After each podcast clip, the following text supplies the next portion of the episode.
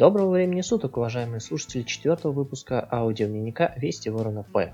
Этот выпуск немного задержался ввиду того, что времени на изучение всех обсуждаемых форматов было не очень много, но саму структуру дневника хотелось бы поддержать в неизменном виде. Поэтому, как обычно, мы начнем с новостей. Новости. Первое. Слияние открытия Ибинбанка. На этой неделе стало известно, что в Центробанке активно дискутируется вопрос о слиянии двух банков, находящихся по санации. Насколько эти слухи реальны, пока неизвестно, хотя Центробанк опять-таки сообщил прогноз, что слияние может занять порядка девять-двенадцать месяцев. Насколько мне известно, данный процесс является уникальным событием, потому что под объединение попали два банка под управлением Временного правления ЦБ.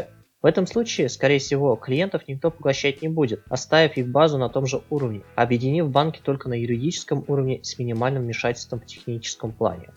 Остается лишь вопрос, какое будет новое название? Вставлено бин открытие или бинбанк открытие? И сколько денег будет потрачено на так называемую оптимизацию и ребрендинг с пользой?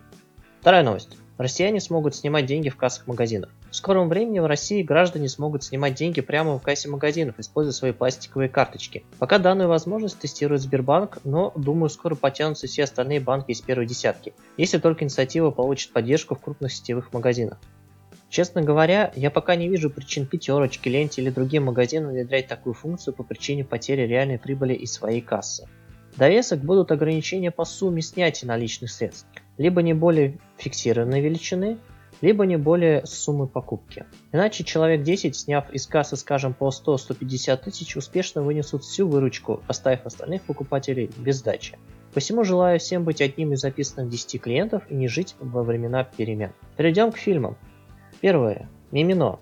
Старое советское кино, которое в детстве успешно избегал, когда его показывали по телевизору. И вот уже в более сознательном возрасте фильм успешно был просмотрен. Как и все советские фильмы, которые тяготели к приземленному показу событий, Мимино повествует о простой истории летчика гражданской авиации Валико, решившего сменить привычную работу на родной земле на международный полет. Обычные события подачи документов в Москве на переквалификацию в итоге превращаются в необычное приключение, которое позволило герою и зрителю понять, кто он является на самом деле.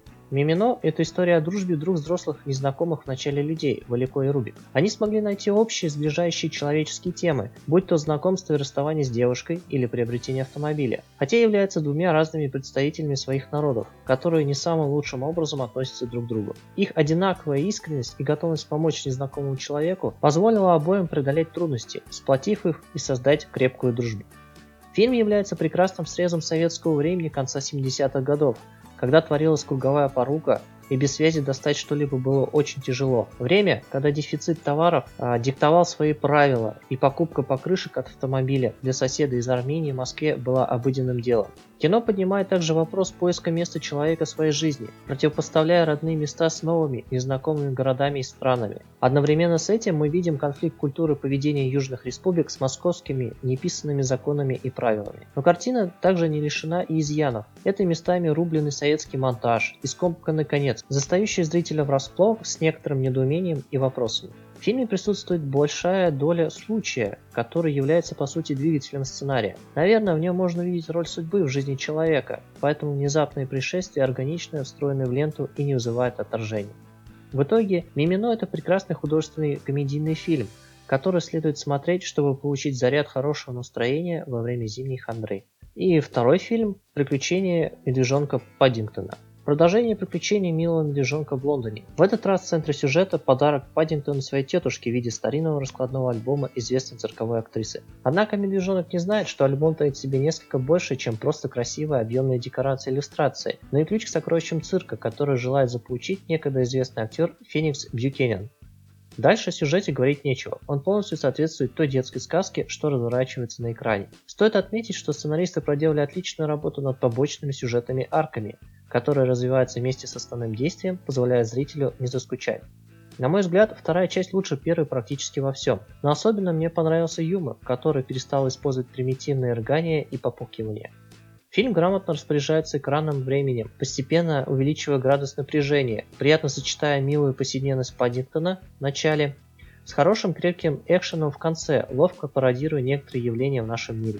Всем советую сходить на фильм. Вместе с детьми или со своей второй половинкой или в одно лицо. Думаю, что никто от просмотра не будет разочарован. И с фильмами пока все. Желаю всем находить настоящую дружбу даже в чужом краю. Книги. Карпе Югулум. Хватай за горло. двадцать третья книга о плоском мире Терри Пратчетта о приключениях ведьм в королевстве Ланкар. Книга повествует о противостоянии ведьм с вампирами, которых неосторожно пригласил король Веренс второй на именины своей первой дочери Эсмеральды Маргарет Ланкской. И, как в случае с медвежонком Паддингтоном, конец развязки довольно предсказуем. Но, как обычно у Пратчетта заведено, следить за развитием гораздо интереснее.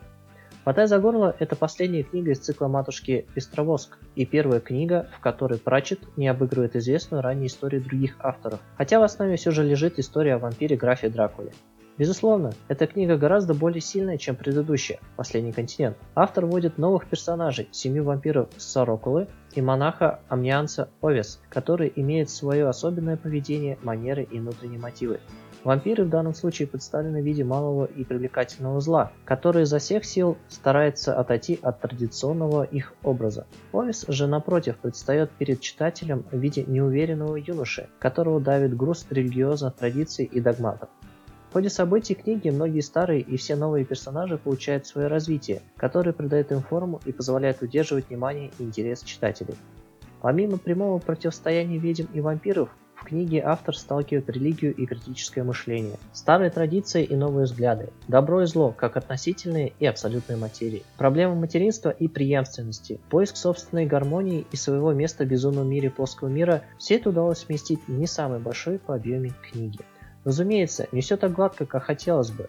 Персонаж Агнесы Нит получил внезапно одну интересную особенность. Средство борьбы с вампирами выглядит надуманным, а вампиризм в данном произведении вызывает много вопросов, на которых у нас нет ответов. Рекомендую прочтение всех любителей фэнтези, не только поклонников плоского мира. А с книгами на сегодня заканчиваем. Помните, что пить кровь ведьм – это всегда плохая идея. Переходим к видеоиграм. Dice Hunter. На этой неделе времени для прохождения большой и долгой игры, к сожалению, у меня не нашлось, поэтому вернемся к более простым представителям мобильной игре Dice Hunter. В этой мобильной игре игрок предстает в роли мастера костей, который собирает души существ, заключенных в обычные игральные кости, и с помощью проходит приключения.